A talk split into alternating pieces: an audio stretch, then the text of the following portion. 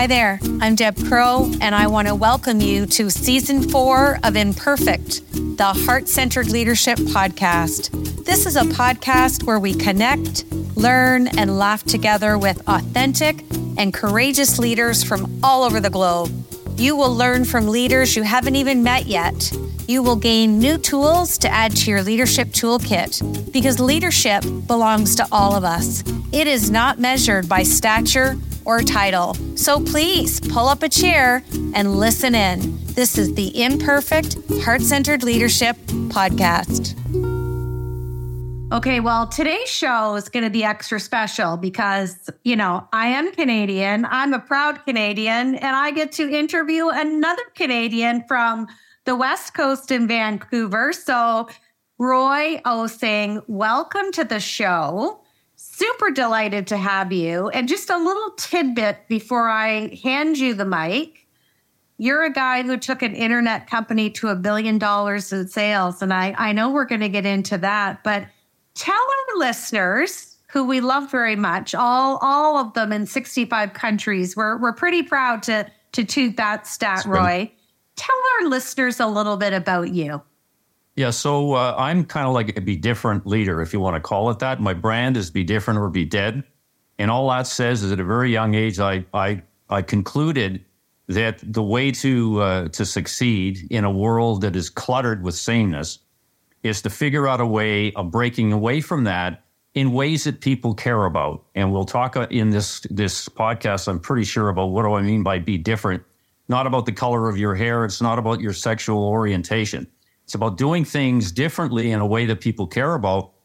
And I figured that out quite early as I strategically meandered through uh, Tel- TELUS, and those days BC Tel, and leading to a national telecom carrier um, to to have the chance of doing many things, which eventually led to being asked to lead this business.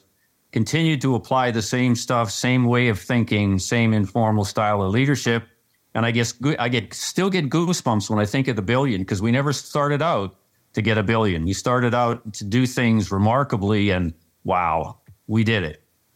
You know, I I love your branding, and so often we hear find your niche find your breakaway thing. I, I, I, and because I know you've been a president and a chief marketing officer for over 40 years, I think people are really going to love uh, as I tap into your brilliance during this interview. It's it's like my book that I just released. You know, I was told for over 30 years heart centered leadership didn't have a place in business acumen. We go through a global pandemic, and now everybody wants to be a heart centered leader. Yeah. So it's interesting, isn't it? Yeah, well, here's the deal. People that say that know nothing about leadership. And one of the things that I've concluded is, you know, like I keep one of my favorites is you need to you need to find a time to put the textbook down. Okay? It got you here, typically written by people that haven't run a huge business, so it's all left brain academic stuff, which is fine to get you to a place. Yeah. Okay, but what I've learned like on my degrees in math, never solved a meaningful business problem in my life by solving a differential equation. Yeah. Okay. And so somehow we've got ourselves into a situation where young professionals are having a tough time because they're relying on academia, right, to make it. And the people I coach are shocked when I say, put the textbook down. Yeah. We're going to have a conversation about other stuff that really works in a real world full of bias, okay, and everything else that changes on you in the moment, textbooks and that sort of background won't get you there. So the people who who postulate leadership theories, give me a break. They've never done it. Okay. So now, we've done it. We it, understand it. It's interesting because the last sentence of my introduction chapter says, you don't need initials after your name to be kind. And I think, in a nutshell, we kind of are saying the same thing. And the book will take you so far. But if you don't get to know the person, that's where there's a lot of barriers. So here's my first leadership question. You talk about being audaciously, which is the best adjective ever, different. And I I like to frame that it really doesn't matter what sector we're in, Roy, because we're all in the people business. So, how does someone choose to be audaciously different. How do you frame that? How do you coach that? Well, first of all, it's it's it's hard, okay? Because it, I mean, I I would say that the easiest way to get there is you need to have audacity running through your veins. Okay, you have to get up in the morning with this unsatiable desire, okay, to achieve things in a way that nobody else does. And fortunately, my mom taught me, uh, which interestingly, I only concluded in retrospect. I think she taught me to do that without really knowing it. Mm. To somebody that that wants to do it and doesn't have it in their veins, it's all about baby steps. It's all about, I call it uh, my be different lens. And so what you do is you get up in the morning and say, okay, I'm going to do one thing di- really differently today. I'm going to, I'm, it's, this isn't about stepping, you know, outside of the box. This is creating a new box. Okay. It's not about pivot. It's about breakaway and to start to actually do one or two things like that. I have this uh, this little crazy little tool that I always use when I'm confronted with something new, and it's always how can I do this differently? How can I do this in a way that that that actually surprises people? How mm. can I do this in a way that people go, "Oh my goodness, that's so simple and it makes so much sense. Why didn't I think of that?" You know, if you can start approaching problem solutions by keeping this be different thing in your head, it's a really good start. The other thing is look at there's no silver bullets in this world. There just isn't. I mean, you what you have to do is you got to do it do it once, then do it again, then do it again, and you're going to fail a lot. Okay? I mean, I failed so much in my life it's unbelievable. At the end of the day though, the cumulative incremental kind of like nanosecond wins are greater than the number of losses and you're closer to the end game that you're really looking for. And you know what? They don't teach us that. No. I mean, it's a and shame. I, it's shameful. I, I commend you because I'd rather, like you, I've been an entrepreneur for 33 years. I would rather fail forward and get back up than never try it. All. Well, the thing is, if you're not failing, you're not doing anything. Exactly. And the problem is, this is not a world about intellectualization. It's a world about actually getting stuff done. And if you're not making mistakes, you're not getting stuff done. I used to have this this kind of this value. One of the value systems I had in my organization, I would ask people, "Okay, how many times have you failed this week?" And at first, when I started to do this, because I spent a lot of time, I call it leadership by serving around. You want to get into that, not management by walking around, but leadership by serving around. I'd used to ask people, "Okay, how many times have you failed this week?" And it's like Tuesday, and they say, "It probably I haven't, Roy." And I'd say, "That's a shame." Tell me what you've done. Show me what you've done. It didn't take long before people realized, and this organization was eight or 9,000 people, it was large. Didn't take long before people said, uh oh, when Roy walks through, if you haven't tried something and failed, you're in for it. And so things like that, okay, it's like the drip theory. You just keep doing it and doing it and doing it. And after a while, people catch on, culture changes. And so for people wanting to do this journey, keep that in mind. Yeah. Okay, you just got to keep pushing and pushing and pushing. Never stop, never give up. Because if you do, people will say, aha, I told you. Yeah. That'll never work. People but, fail doing that, they stop. Yeah. I love that.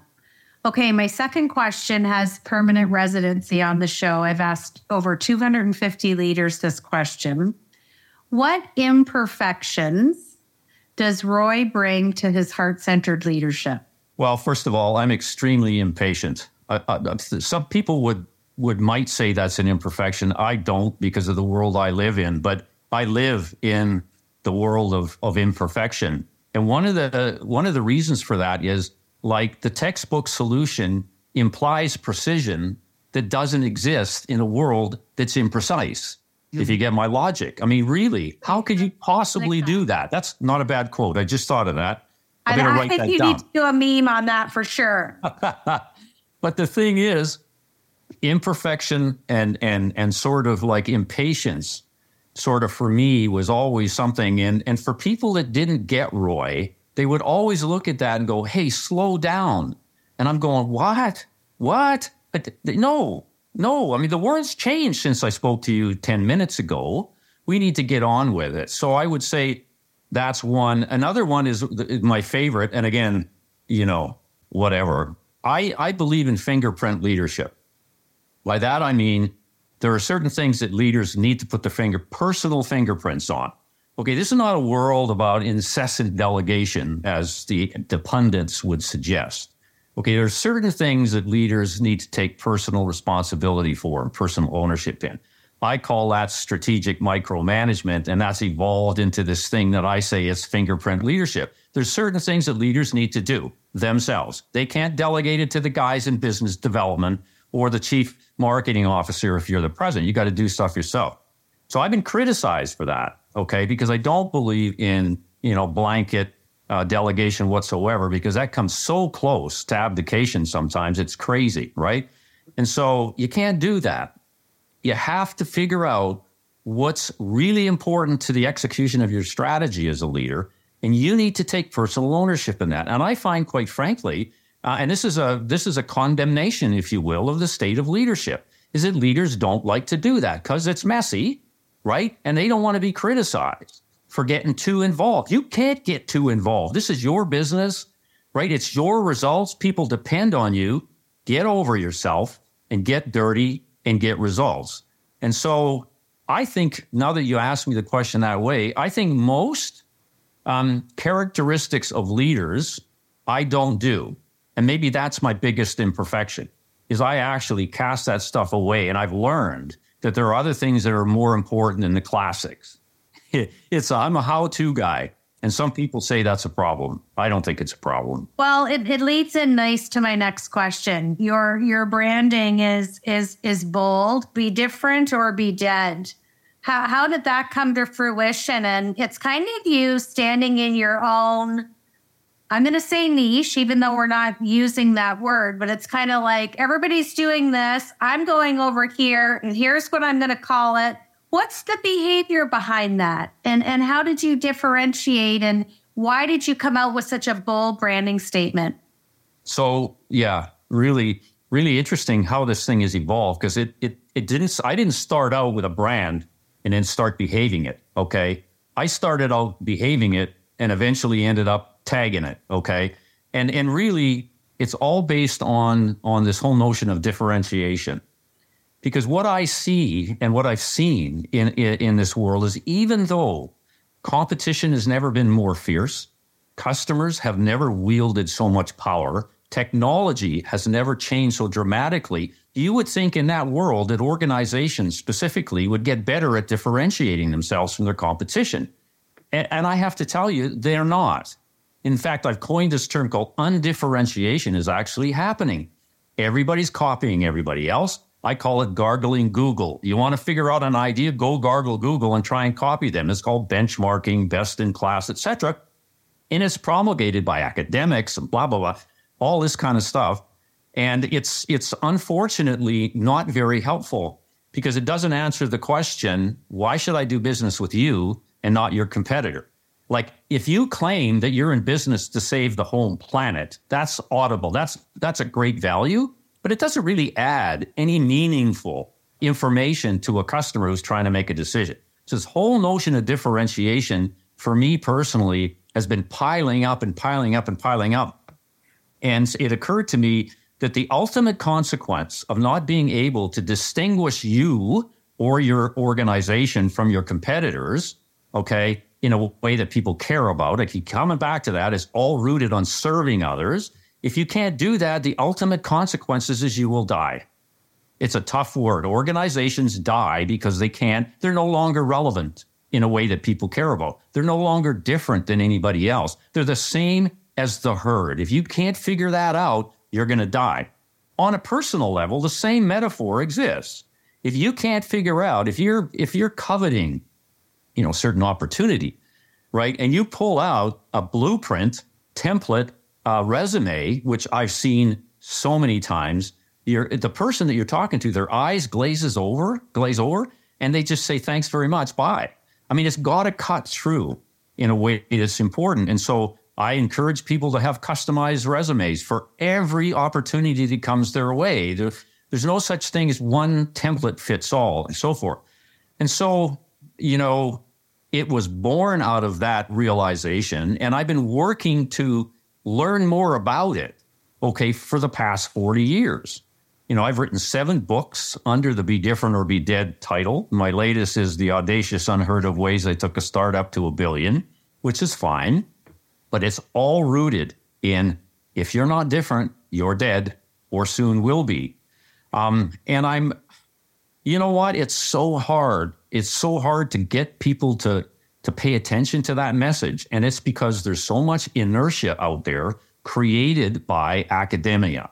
Everybody's out there trying to figure out what the universal, unique selling proposition is, right? USPs, they're not unique at all, Deb. They're not.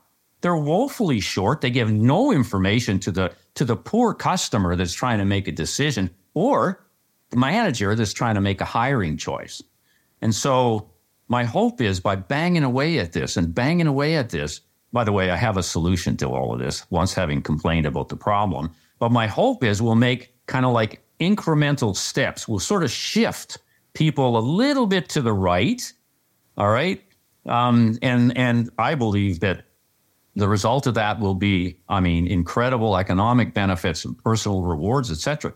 My solution to this, by the way, and I call it claptrap. You know, everybody's saying, I'm better, I'm best, we're number one. I mean, how many times have you heard that, right? Makes you want to be sick. All right.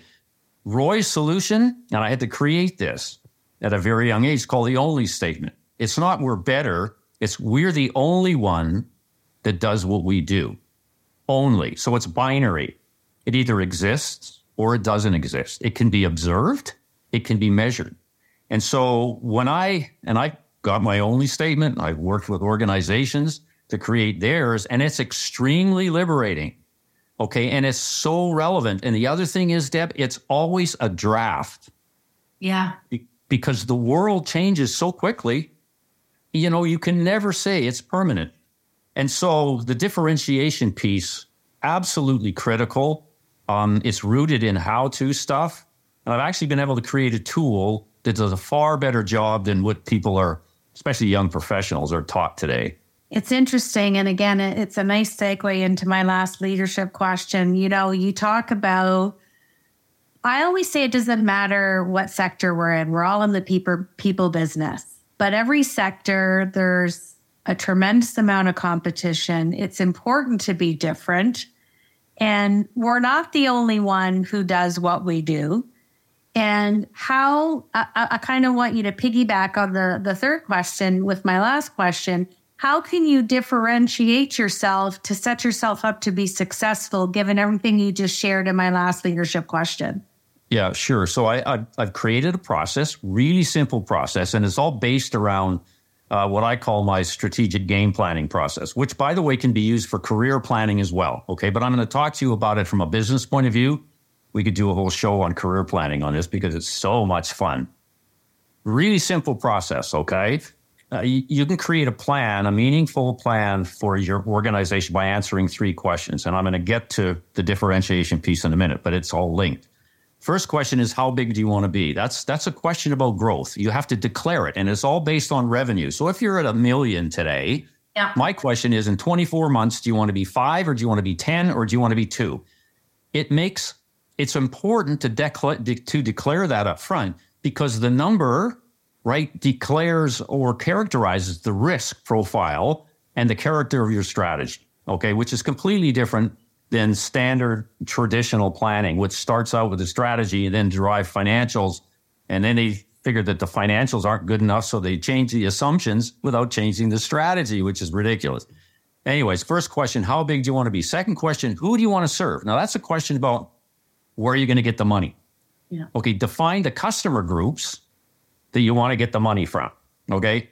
When you do that, and hopefully the fewer the better, because you know you gotta you gotta husband your resources, you don't have infinite time and money, so you want to focus your efforts. Once you've done that, the next stage is to take a deep dive into those customer groups that you've chosen to serve and figure out what they care about, what they crave, not what they need, I mean, if you're in the telecom business, they'll tell you they need internet. I don't care about that. What I want to know is what you crave. Yeah. Okay, what you crave and and what you desire. Then the next step is to create an only statement around those customer groups based on what they crave. Now, two outcomes are going to happen here. One, either you just fall into it and you are automatically the unique enterprise out there that can serve those cravings, or you say, huh, I can't do that. And so what you need to do now is reframe your business. And I've done this a lot with businesses that go, oh my goodness, that's the source of revenue, but we're not only at anything, Roy. Fine. We're going to reframe your business. Let me give you an example. There's a, a, a what they thought was a boat uh, boat selling business in Toronto that I just completed a exercise with, and they sold boats to dealers. So I did a planning process ses- session with them, and we got to looking at, at their only statement, and they we did a deep dive on what do the boat dealers crave, like they expect to have boats that don't sink. Okay, they do. Oh, so so going there isn't really going to get you any uniqueness. So I said to them, what do they really care about? What do they really? So what they really cared about is growing their bottom line. Mm-hmm. They were in the business of, of needing some help developing their business. So I said, well, why don't you guys figure out a way to play into that? Is there anybody playing, any other boat dealers playing into that space? And of course, they said, no. so I said, why don't you play there? Let's reframe your business. And so we transformed them in terms of a, a strategy into flogging boats into providing financial solutions that grew boat dealers' business. And they just went, huh, we are unique. And I said, good. Okay, now we got something. Let's go play with it. And they've been playing with it. And the dealers are just shaking their heads, going, Are you kidding me? You're, you're not selling boats? Well, of course they're selling boats, but that, that's not the value proposition. Yeah. Right? It's stuff around that. So identify who you're going to serve, understand what they crave, reframe your business to be the only ones satisfying those cravings. Boom, you're done. Nobody else does that. You will be successful. Yeah, it's it's you know when I um, did my pre-sale on my book, the editor asked me a very similar question because the book is a tool and the tool's kind of what gets you past the front door. And I created fireside chats and so, using your framing methodology, which I love, I asked everyone in the organization to define in three words the current pulse of their culture. And I got from this end of the spectrum all the way to the other. And I turned that into the informal fireside chat to adjust to address everything. And nobody knew who had said what and super effective. And they were all craving to know what does he think? What does she think? What do they think? And it's just turned out to be a beautiful strategy. But the big, big strategy was just getting my foot in the door to places that I couldn't before. And so I guess I, I, I, I used your framework and didn't just use it with different words and different uh, analogy. But at the end of the day, it's about listening to the people. And when you listen to the people, especially if it's a large team or a company, you have to help come help them come up with a solution so that everybody understands what the other person is thinking and feeling or where this comes. It's it's something I talk about in the book. Work shows up at life and life shows up at work. And yeah, it's separate, but it's not when it comes to emotions and cognition. Well, I, I used to spend uh, at least two days, okay, with frontline people my my entire leadership life, and and this is where I coined the phrase leadership by serving around because basically what I did is just ask one simple question: How can I help? That's all I asked. And I got to tell you, I mean, my management team were a little nonplussed at first because you know I was just going out there finding out what the real truths were.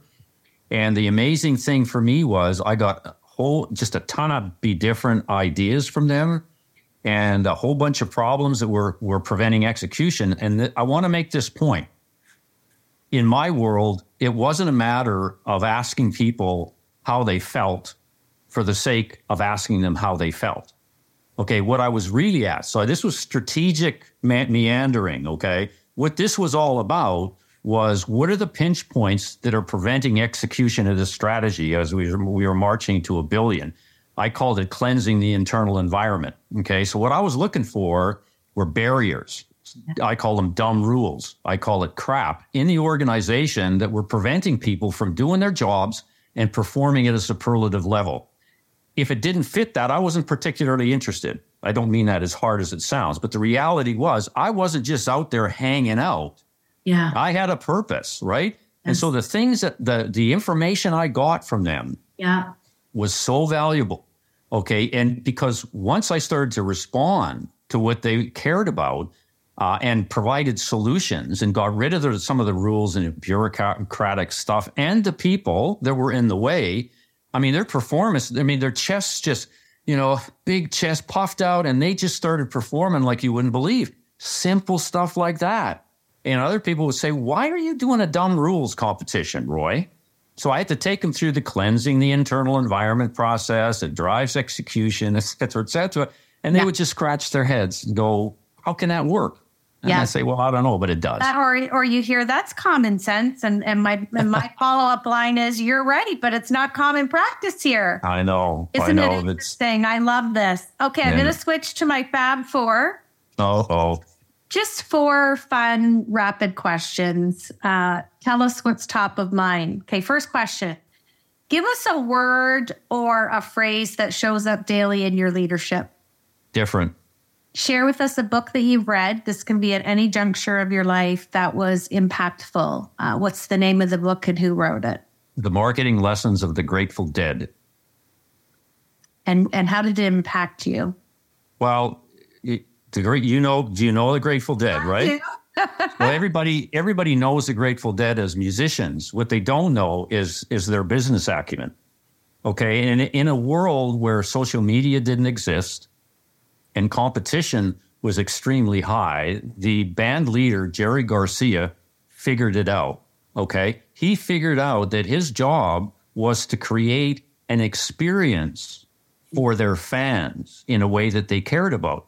Now, let me give you an example. In those days, I mean, it was it was thought that to sh- actually share your, mu- your, music would be deadly, you know, because there was a whole copyright thing yes. going on. Yeah. Garcia said, "No, no, well, I'm going to go uh, contrary into that. We are going to uh, facilitate." Okay, our fans' ability to actually record our music at our con- uh, our uh, concerts, and so what they would do is invest actually in infrastructure, in a stand, equip it with recording equipment so that their fans could record it. And guess what happened? Miraculously, they shared all of this and people bought records. And so the book is, is I would say, for me personally, an incredible guide in terms of how to do some of this stuff. And not just that, and I get, I'm sorry, I got goosebumps just thinking about this it it actually was such a wonderful story to read about a band in a, an incredible business that understood things right from a business point of view and offered practical solutions right like not like reading the blue ocean strategy i mean this is something that actually is down to earth and yeah. makes sense and it left me so and i quote him all the time garcia says and by the way i didn't copy him i came upon this in years later he says, You don't want merely to be the best of the best. You want to be the only ones that do what you do. And yeah. when I read that, I just went, Oh my God, he's got me in so many ways. And so I, I use him yeah. back in the 60s as yeah. a guy that was so enlightened, so forward thinking, okay, in, the, in his understanding of differentiation. There's nobody else like that out there, even today. Yeah, it's, it's, it's, uh, they, yeah. When I, even when you say that, you know, it makes me think that he was one of the leaders of that band creating the book. And you look amongst C suites now, and a lot of large companies have a chief experience officer. Yeah. But you know what? Well, we could make a whole show on that. Yeah, they do. But it's interesting. Like as you talk about that, it made that's where my mind was going. So yeah. innovative. Okay, third question. I have to give you some context. So I'm granting you a wish. You get to have dinner with any leader in the world, and this leader could be living or passed away. Who are you having dinner with, and what is the dinner conversation? Well, I'm having dinner with Lady Gaga. Okay. And the conversation is all about uh, how about uh, is is all about how she is so good at capturing the hearts and souls of people. Like she just is. I mean, not it, it, like her talent is like uh, incredible. But that's not what I mean, she could be really talented and still be a failure. There's a lot of people around like that. She is not only talented, but she gets it. She actually gets it. She's so good at maintaining relationships in, in a in a world population sense and making individuals feel that they're connected with her. And so what I would be asking her over a over a gin martini is to tell me her secrets. And I would ask to, to have this dinner for 24 hours.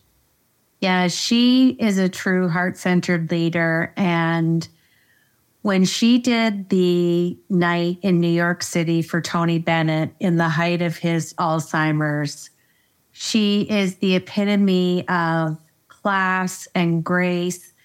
And she had not seen him for a while. So when she came out, he put his arms out and looked at her and he went, Is that you, God? She he was so taken oh back. He said, Tony, it's me, because he had had some intermittent times where he didn't know. And, you yeah. know, she's just so natural with how she responds. And yeah. it's truly a gift. And I haven't had that, that, I have not had her mentioned on the show yet. I of actually, course. Because I'm different. I PPR that special with both of them because I love I love watching it, especially now that he's passed and yeah. even even how she reflected on social media. Like she's just class and grace and I mean her talent second to none, but uh, what a great example. Yeah. Okay, before we finish with the last question, I just want to say I'm so glad we got to meet each other today, Roy. I, I have got a new friend. I've got somebody in the in the imperfect heart centered yes. ring with me, which I love. So thank you for your time and just your your expertise to be different and your energy is infectious.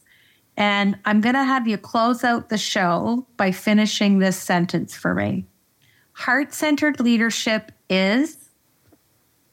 It's all about connecting with individuals, not necessarily masses. Masses don't exist, they're a function of individuals who are all different.